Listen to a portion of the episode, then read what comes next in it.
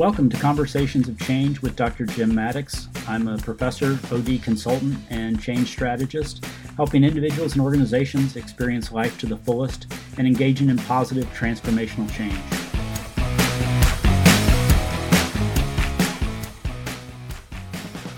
Welcome to a new episode of Conversations of Change with Dr. Jim Maddox.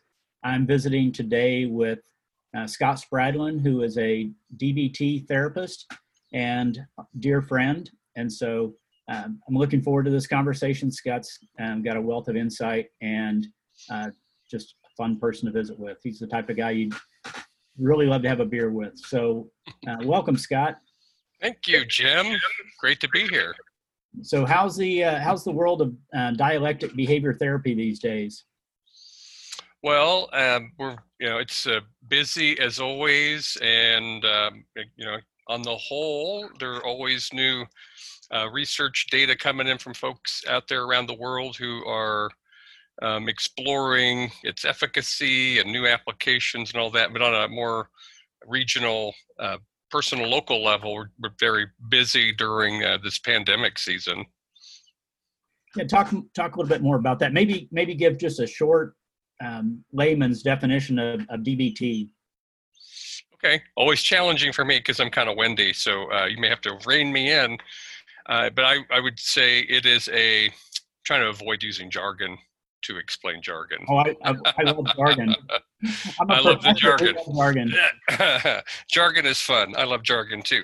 Uh, so dialectical behavior therapy is a um, it is a cognitive behavioral therapy, psychotherapy um, and, and it's under the umbrella of cognitive behavioral therapies, you know, very broad stroke, and it's among what we call the third wave mindfulness-based cognitive behavioral therapies. And at the heart of the therapy is the it promoted, and the, the foundation really is practice and mindfulness as a core skill. So DBT, dialectical behavior therapy, DBT for short, uh, helps address individuals with heightened emotional vulnerability. So, folks with trauma who meet criteria for borderline personality disorder, ADHD, people recovering from addictions, helps them to address those that heightened emotional vulnerability that is often behind a lot of impulsive behaviors and, and individuals' personal experiences of emotional hell and misery. And those are addressed through, again, mindfulness, uh, as a core skill, and they're coached also in distress tolerance, emotion regulation, relationship effectiveness skills. And on the whole, it's also a comprehensive therapy. So individuals who qualify for that or engage in DBT are working with a skills training group at least once a week for a couple of hours to learn the skills in conjunction with individual therapy where they're really doing more of the deep dive on enhancing skills and motivation for change around all uh, you know potentially life-threatening behaviors uh, some scarier cases and things that are generally uh, life-destroying. And uh, they also receive phone coaching between sessions so that they are getting help to generalize the the skills in their day-to-day life where they really really need to implement those. So it's a time limited, structured, yet it's also renewable. So folks, when they're uh, complete their committed course of treatment, you know, depending on their assessment with their therapist, eh, they may um, re-up, as it were, or re re-enlist for another uh, round of the therapy. So um, I hope that was a good start. Yeah, that was that was awesome. So um, I wanted to you mentioned about the the group aspect of the, the therapy. And I think that has some applications for um, looking at, at how we interact in, as as groups and in social groups or in broader ways in our organizations. So could you talk a little bit about just that that group component? Uh, well, yeah, in, in, in standard classical DBT skills training groups are they emphasize didactics, so it's really more teaching and coaching. It's not really maybe what some folks may envision from seeing uh, cinematic versions of group therapy. There's not confrontation. There's not um, uh, an appeal to get folks to share some of their deepest dark secrets or wounds and that sort of thing. It's very much uh, we come in, we sit around a conference table, we have some snacks maybe, we have some tea or coffee, we have a dry erase board. Everybody has a manual, a book that has a curriculum in it. Uh, we begin with a mindfulness exercise. A mindfulness uh, could be something like just paying attention to um, the texture and experience of eating a raisin, which is a classic mindfulness exercise, or it might be a, breathing meditation for uh, about a minute uh, just to practice, but is also a way to really uh, get everybody to kind of turn toward the purpose of the group for skills training. Following that, all the individuals in the group then share uh, their efforts to practice those skills over the last week since the last time we all met together. And so they'll talk about how they're implementing emotion regulation skills, mindfulness, distress tolerance, and sharing some struggles they may have with that. So they're not um, complaining, they're not picking on people in their environment at work or at home. They're really sharing uh, that difficult about the here's how I respond to my difficulties or my challenges or my inner challenges. Um, and then uh, and then they check in for maybe depending on the size of the group two to five minutes per person and um, and then we sometimes folks give each other feedback when it's welcomed or invited so it's not kind of a free for all either. Um, there's not a rigid script uh, in that so of course there's some flexibility in it but generally it is um, how did you implement again mindfulness? Oh and if you're running into trouble how can we help you troubleshoot that uh, and work through that? And we'll report also on assigned homework uh, that each person was given. And then we take a break and then we come back and then the second um, section of that group is dedicated to the, the, delivery of new information and the didactic. So, and some of that's experiential. It'll include role play, especially around you know relationship stuff. Um, you know how in demonstration, how do we do opposite to emotion action, and um, you know, apropos to the the theme of your podcast today.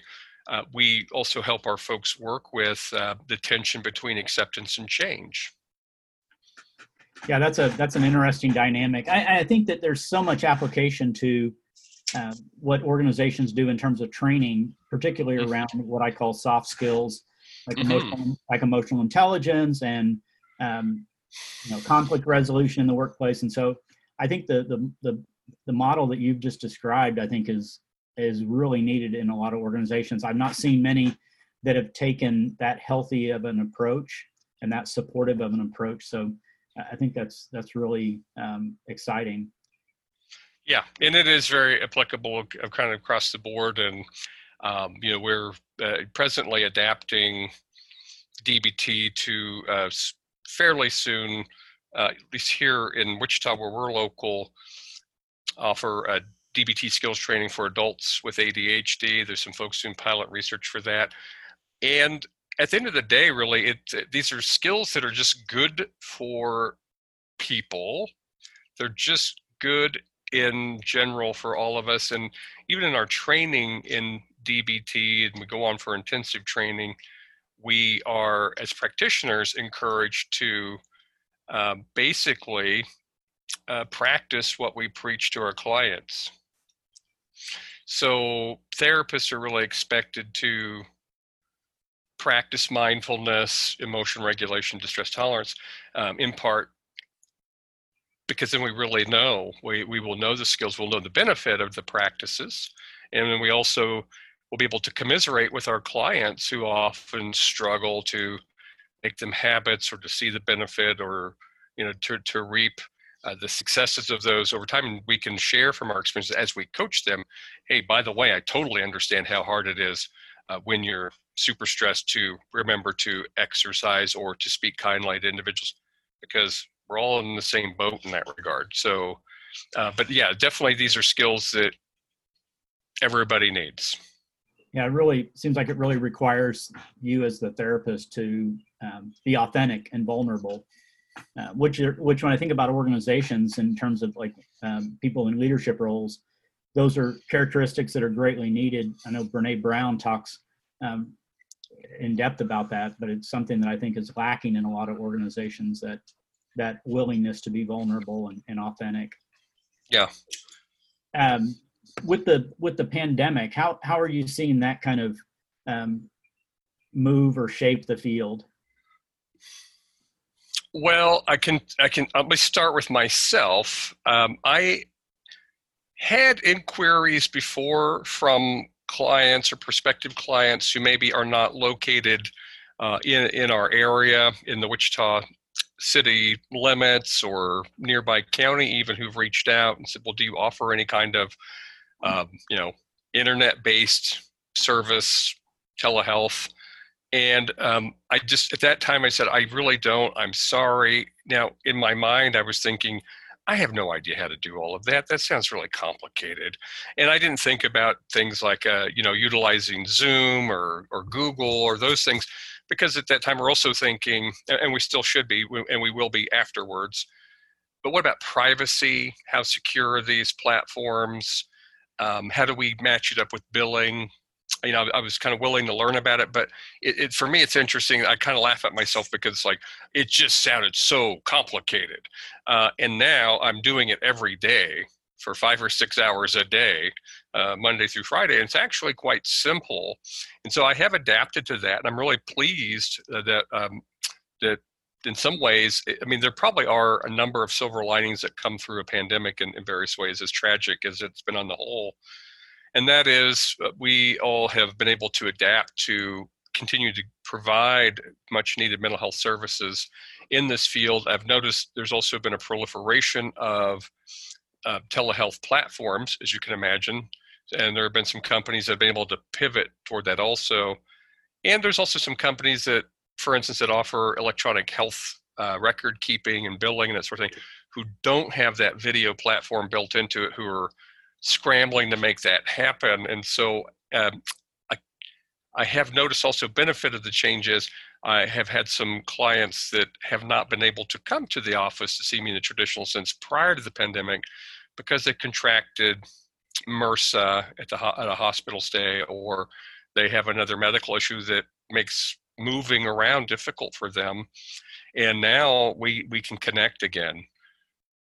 And I also have noticed, I don't know if I'm articulating it exactly right. So, um, but on the whole, uh, federal, state, local governments, and those who oversee uh, privacy issues and you know um, how should we be conducting ourselves ethically to protect client uh, confidentiality uh, those concerns are essentially waived during the pandemic and that was a, a, move made i think in order to make sure that the tremendous need coming through quarantine and also the downsides of that even for the the stress or the traumas that are coming out of that for folks that the individuals will not have uh, not have to overcome unnecessary impediments to get the services that they need. And so people, so practitioners can use Zoom.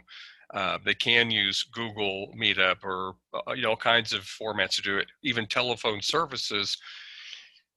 And just one more thought is I've just been thinking like on the far side of that is when we're finished with this uh, pandemic. I don't know if that's even the appropriate was, language. Yeah, I was going to ask what you what you um, thought.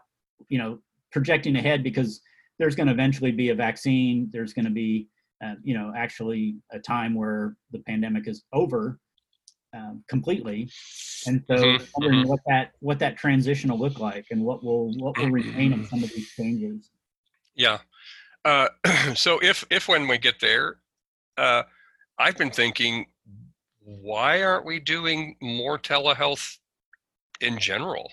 Uh, and why isn't it just a part of standard of care for uh, physicians and for uh, the, those of us in the mental health professions? Um, because we we do have folks right like for instance right now I do have some clients who are in outlying towns and for them it's become a con, it's it's actually more convenient for them to stay connected with me and to engage in therapy via telehealth versus I get off work in a, in a town that's an hour away. It's six o'clock at night. I drive to your office in Wichita. By the time they get home, it's eight or nine o'clock at night. And so for them, it's been really handy. And uh, here's the thing is now, and I, I don't want to step out of my uh, wheelhouse, uh, and I might just a little bit. In my wheelhouse, I will say, I think this is a really lovely service that I intend to continue to use for those who uh, have self-pay services. So it's not up to an insurance company whether or not this is okay. And I will, uh, and those who would like to have that option.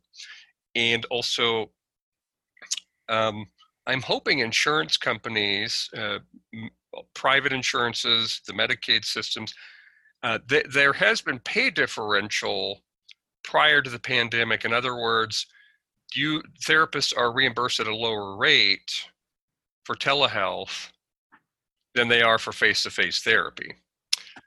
Now, Now- Yeah, it's interesting. So I'm not going to cast aspersions. I don't know what's behind all of that. Uh, yet here we are utilizing this um, service, and it's fabulous. It's really been a lifeline. I myself have been surprised not only that I can use the technology, but that I can still connect with my clients in an actual, meaningful, and constructive way. That we're still, in a sense, present to one another, uh, and it hasn't been as off-putting as I had maybe thought it might be. you know, it's it's interesting when I think about because I think there's a connection here. So uh, the the pandemic, that drastic change, kind of that crisis, has has forced some change to happen quite rapidly. Oh yeah, And it reminds me of, and you can speak to this in terms of, of individuals that often it takes some type of crisis for them to uh, step forward into um, uh, approaching changes in terms of, of personal habits, personal behavior. Yeah. So I think that's an interesting connection. Yeah. So, so yeah, it, yes. To, to that question, yes. And I think just to clarify, uh, I don't know if I've com- really completed my thought. My my hope is uh, with the insurance providers, just kind of backing that up a half a second, um, is to say, I, I hope that they would co- consider um, just treating this, as, and this is not just for a fiscal, you know, gain. Of course, I, I guess I would have a vested interest in this, but it, to me, it doesn't make sense why there's a differential on the telehealth versus the in-person.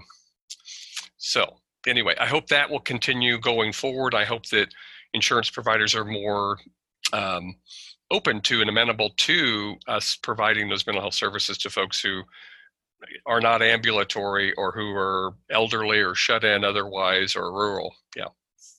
Yeah, I think it, it's it maybe shatters some of those um, perceptions or um, some of the mental models that people have. I know I've heard from other professors that prior to this really kind of looked with a, a skeptical eye towards like online education. And now that Huh, yeah. as, as they pivoted towards moving their all, all their classes online, I, I've heard several people say, "Oh wow, this this is more rigorous than I thought."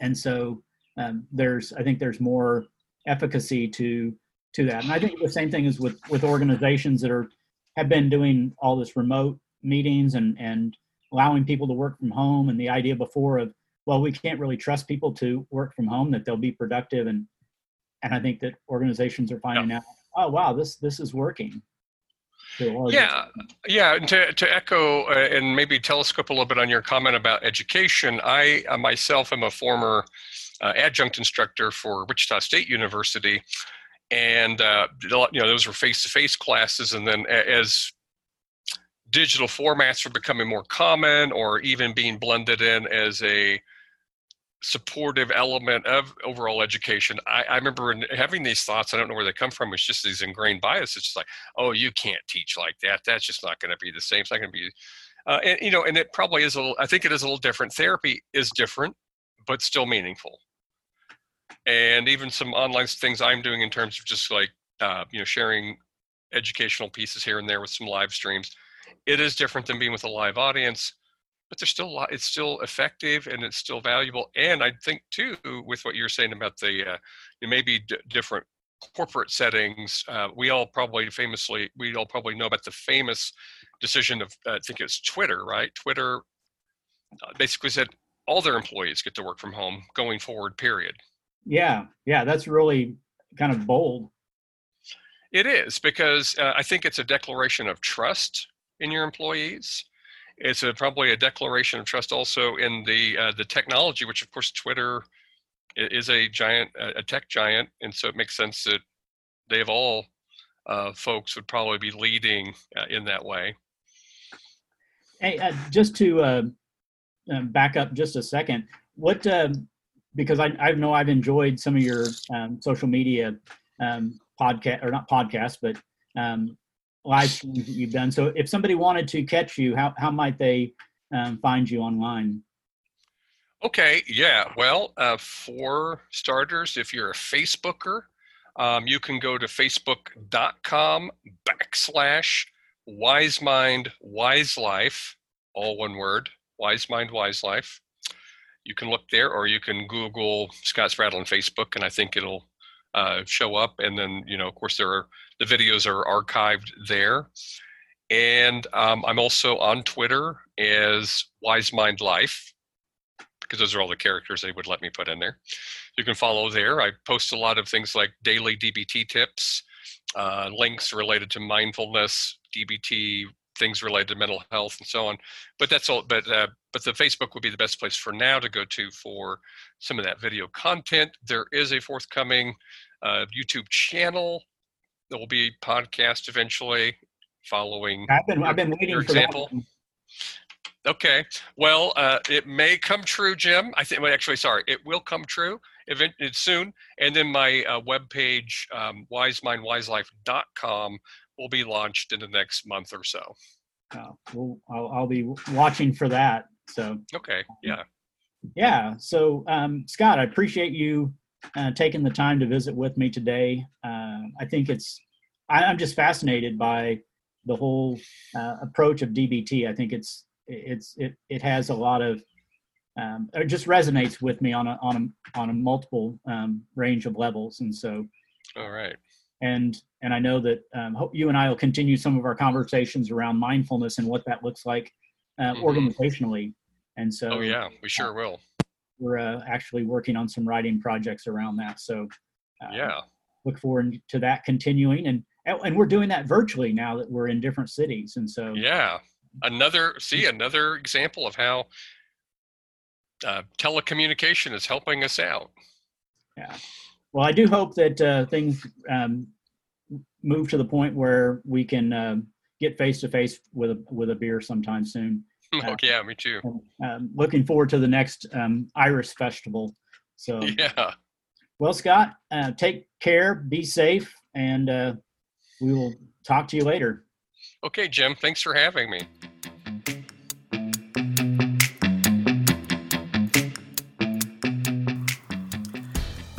Hope you've enjoyed listening to Conversations of Change with Dr. Jim Maddox.